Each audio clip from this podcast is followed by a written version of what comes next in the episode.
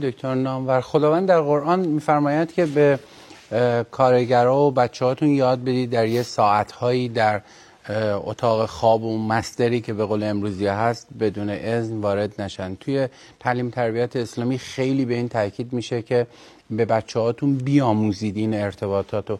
فکر نمی کنید اینا یه بخشش مال عدم اطلاع بچه هاست خب چرا ما برای اینکه بگیم دخترم پسرم این کار خوبه این کار بده اینم نمونه هاشه آیا رسانه پدر و مادر جامعه به نقش خودش عمل مدرسه. آیا مدرسه پدر انجمن اولیا مربیا فقط برای پول گرفتن نیست؟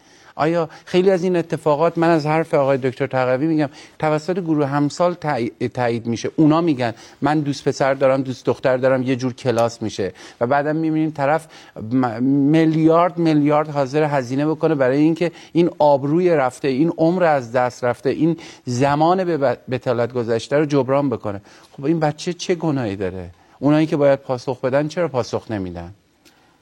خیلی زیباست. یکی از جملات قشنگی که همیشه تو ذهن من نقش بسته از زبون یک نوجوان به پدر و مادرش اینه. من بلدم با یه سری قوانین کنار بیام. به شرط اینکه شما بدونید که اون قوانین چی باید باشن.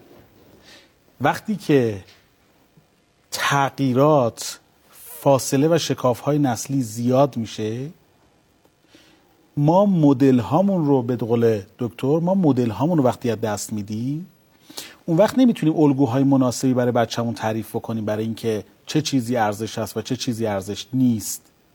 و اون وقت وقتی که ما برای بچه صحبت می‌کنیم اینقدر رسانه های مختلف در مورد شیوه ها و شکل های مختلف رابطه صحبت می‌کنن که ذهن کودک نوجوان و جوون به هم میریزه. داشتن قانون در خانواده برای یه خانواده سالم بسیار ارزشمنده. اینی که بدونه که خانواده چقدر حریم و حرمت داره. بله بسیار مهمه. اما باید بدونیم که در دوران نوجوانی من اینو بگم بعد یه مثالی می‌خوام بزنم مثال بسیار مهم نیست. ما در دوران نوجوانی دو تا اصل اجتماعی بسیار اساسی داریم. یک نوجوان افسانه های شخصی داره. یعنی فکر می‌کنه که خیلی گنده است. خیلی خاصه. با یک بار مواد معتاد نمیشه که. با یه بار تک چرخ تو خیابون زدن که نمیفته بمیره. این مال اون آدمایی که بلد نیستن. یه بار رابطه برقرار کردن با یه آدمی تو خیابون طوری نمیشه که. من بلدم چجوری کنترلش من بلدم چجوری کنترلش بکنم. همینجا قبل از اینکه مورد دوم بگم همینجا یه چیزی بگم. یه پرانتز بسیار مهم می‌خوام باز بکنم و اونم اینه. یه جمله باب شده تو جوونا و نوجوانای امروز و اونم اینه که گذشته مهم نیست. گذشته تو برای مهم نیست. مهم الانته. بیا در مورد گذشتهمون برای هم تعریف نکنیم. بیا در مورد الانمون تعریف کنیم. گذشته آدم ها پیش بینی کننده خوبی است برای اینکه آیندهشون رو مشخص بکنه. بله آقای نامور تبصره هم داره این قانونی که من دارم عرض می‌کنم. بله اگر این نفری معتاد باشه آیا در آینده همین آدم حتما اعتیاد خواهد داشت؟ نه لزوما. ما برای همین می‌خوایم گذشته رو بدونیم تا در مورد آینده بتونیم پیش بینی کننده های خوبی داشته باشیم. پس یک افسانه های شخصی فکر می‌کنه روی این تنه. فکر می‌کنه کنترلش زیاده. دو تماشاگران خیالی اعتماد به نفس پایین در مورد در دوران نوجوانی باعث میشه که من فکر کنم محوریت دنیام. دیدید دیگه از جلوی مغازه ها وقتی رد میشن ها شروع می‌کنن خودشون زیر چشمی اینجوری نگاه کردن. می‌خواد ببینه که آیا اندامش مناسبه؟ یه نفر اون ور خیابون بهش بگه که ببین همه برمیگردن نگاه می‌کنن ببینن اون کیه که میگه ببین. یه دونه سوت همه رو برمیگردونه. یه دونه اس یه دونه پیامک یه دونه اس توی گوشیش یه دونه توی محیط سایبری توی تانگو اگه یه دونه بیاد سریع میره نگاه می‌کنه پاسخ بهش میده. چرا اینجوریه؟ می‌خوام مثاله رو بزنم. من یه مراجعی داشتم. ایشون رفتن خارج از کشور. به خیال اینکه بعدا اگه میگم بهتون که کجا بود. به خیال اینکه احتمالا اونجا روابط خیلی آزاد و فلان و راحت. میگه ما رفتیم دانشگاهشون مراجعه داره تعریف می‌کنه. میگه ما رفتیم دانشگاه بعد شروع کردیم فکر کردیم که یه رابطه‌ای برقرار کنیم با یه خانمی اونجا. خب سنش هم مثلا معقول بود دلش هم برای ازدواج می‌خواست که ازدواج بکنه. گفت منو خارج اونجا ازدواج کنم. میگه شش ماه این دختر منو آورد برد آورد برد. سلام منو به زور جواب می‌داد. ارتباط من باش اینقدر سنگین. ما فکر کردیم که دفعه اول سلام بکنیم. این یه اپیدمی بود براشون. بعد یه روزی گفت که خیلی خوب امروز من به تو اجازه میدم که به خونه ما بیای. من فکر کردم که ممکنه چه اتفاقی بیفته. رفتم خونه دیدم پدرش مادرش همه فامیل نشستن. می‌خوام اینو بهتون تصویر بکنم. براتون خیلی جالبه. همکارمون خندید میخندم. دقیقا همینطوره. آخه واقعا همینه. نتونست احساساتش کنترل کنه اون آدم چطور برای خودش اینقدر ارزش قائله؟ خانواده میده دکتر این ارزش رو بله، بهش؟ بله. آیا خانواده این ارزش رو به اون میده؟ بله.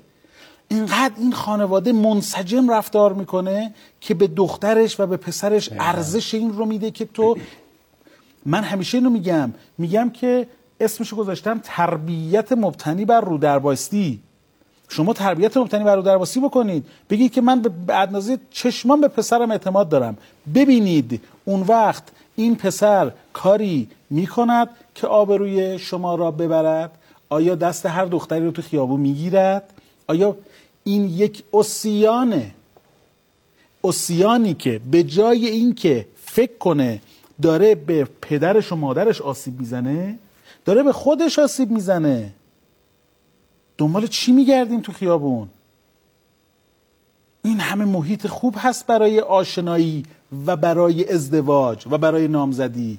خب اینه که برای ازدواج نیست. من نمی‌خوام یه طرفه به قاضی بریم. حتی می‌خوام بگم اگر لازمه که این فعل صورت بگیره می‌خوام بگم خانواده می‌تونه زمانش رو عقب بندازه. بسیار کنترل داشته باشه و ارزش بده به فرزند. وقتی فرزندی صاحب ارزش میده دوباره اون جمله اولمو تکرار می‌کنم الان. من بلدم با یه سری قوانین چجوری کنار بیام. به شرط اینکه ای پدر و مادر شما بدونید که اون قوانین چیا باید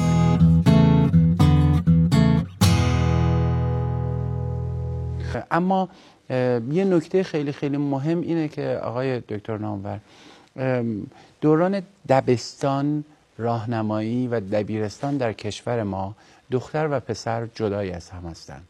در دانشگاه دختر و پسر نزدیک هم میان. شاید رابطه دختر و پسر ببین اصلا این حس حس بدیه که من الان همین جمله رو گفتم. یه عده فکر کنم وای الان چی می‌خواد بگه؟ چجوری می‌خواد تمام کنه؟ الان من یقین دارم فرشاد شکیبی تو ذهنش اینه که خب دیگه حتما دیگه نمی‌تونه جمعش. من می‌خوام بگم اصلا این ذهنیت اشتباهه این مشکل وجود داره یا نداره؟ قرار این مشکل حل بشود یا نشود؟ خب من چه ادبیاتی می‌تونم به کار ببرم؟ شما دبستان راهنمای دبیرستانتون جداست. آقای دکتر چرا سن دوستی های خیابانی دوستی های دختر و پسری از دانشگاه از 20 و چند سال اومده پایین؟ چون اگر بالاتر باشه اونا شناخت بیشتری داشتن. دیگه دختر گول پسره رو نمی‌خورد. اما وقتی میاد دبیرستانی که ما داریم می‌بینیم راهنمایی که داریم می‌بینیم خب شناخت دخترم خیلی کمتره. چه اتفاقی افتاد که ما جدا کردیم درسته می‌خوایم حریم حفظ بشه اما عملا این اتفاق توی یه فضای دیگه ایجاد. یا خانواده به وظیفش درست عمل نکرده یا مدرسه نتونسته به دختر و پسرمون بگه که چرا این ارتباط غلطه. چه کسی کوتاهی کرد که سن این ارتباط اومده پایین؟ آیا اینجوری نشده؟ اولا یه توضیح من خدمتتون عرض بکنم که کار سختیه به خدا قسم. یعنی این شد سختترین کار تلویزیونی بوده تا الان. اولا بخواستم دقیقا همینه بگم. کار رو باید سپرد دست کاردان و خوشحالم از این که در واقع شما به عنوان مخاطب من به عنوان یه فرد فرهنگی و فرهیخته و سالها مدرسید. این گفتگو روش هم شیرین می‌کنه هم جذاب هم تخصصی می‌کنه که اینقدر مخاطب پیدا کرده. یعنی این که این, این اینو جدی عرض می‌کنم که توی گفتگوها این جایی همچین گفتگوهایی که اون طرف مخاطب هم در واقع جدای از کارشناس فرد متخصص باشه واقعا خالیه و این اتفاقا داره توی این برنامه اتفاق میفته و واقعا از آقای شکیبی آقای صاحب واقعا آقای دکتر صاحب خیلی متک... تشکر می‌کنم. واقعا همینطوریه. یه بخشی از فرهنگ از اون طرف میاد. این همون قانونه که گفتم که ملدم چجوری با قانون فلاینا یه بخشی از اون طرف میاد. که ما ما صاحبش نیستیم. یکی از علتاش هم دقیقا همون چیزی که الان شما فرمودینه. که ما توی مدارس دبیرستان ابتدایی و راهنماییمون جدا هستیم و بعد توی دانشگاه یه شکل دیگه ای رو تجربه می‌کنیم. حالا تو رشته فنی تو رشته هنری تو رشته علوم انسانی متفاوته. یعنی لزومی نداره که حتما التقاطی وجود داشته باشه. به فراخور رشته می‌بینیم که در واقع وجود داره که توی کلاس ها مختلط باشن دختر و پسر. یه مفهوم این وسط باز شده به اسم سوشال فرند که میگهش میگن دوست اجتماعی. ما که دوست اجتماعی هستیم که آره. ما جاست فرندیم چیزی نیست. این کلمات میدین جاست فرند آره, آره ما جاست فرندیم سوشال ف... این مفهوم سوشال فرند دوست اجتماعی بودن مال ما نیست. وارداتیه.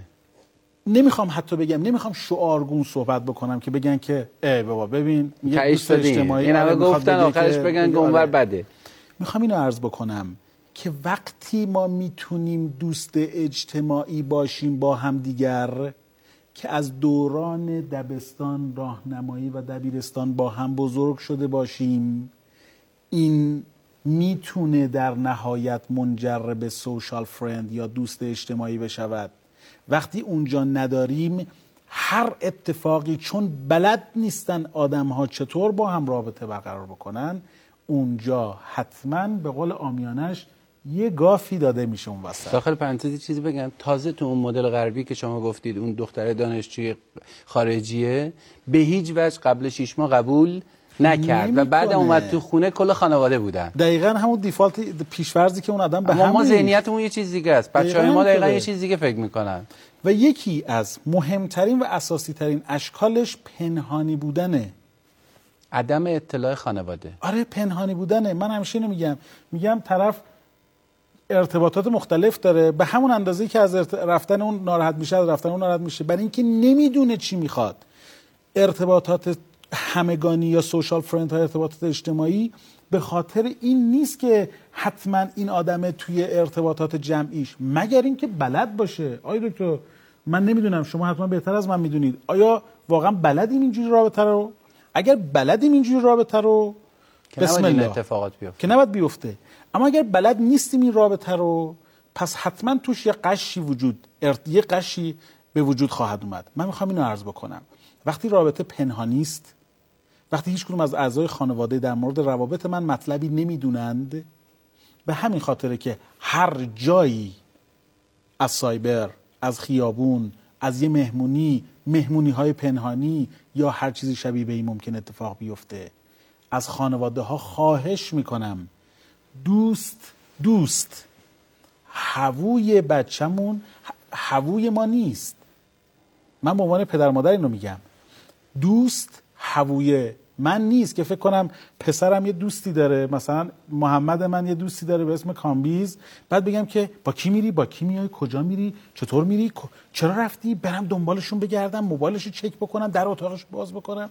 ما چون فکر می‌کنیم دوستای بچه هامون هووهای ما هستن به همین خاطر از همون اول شروع می‌کنیم به زیراب زدن دوست بچه هامون دوستای همجنسشون.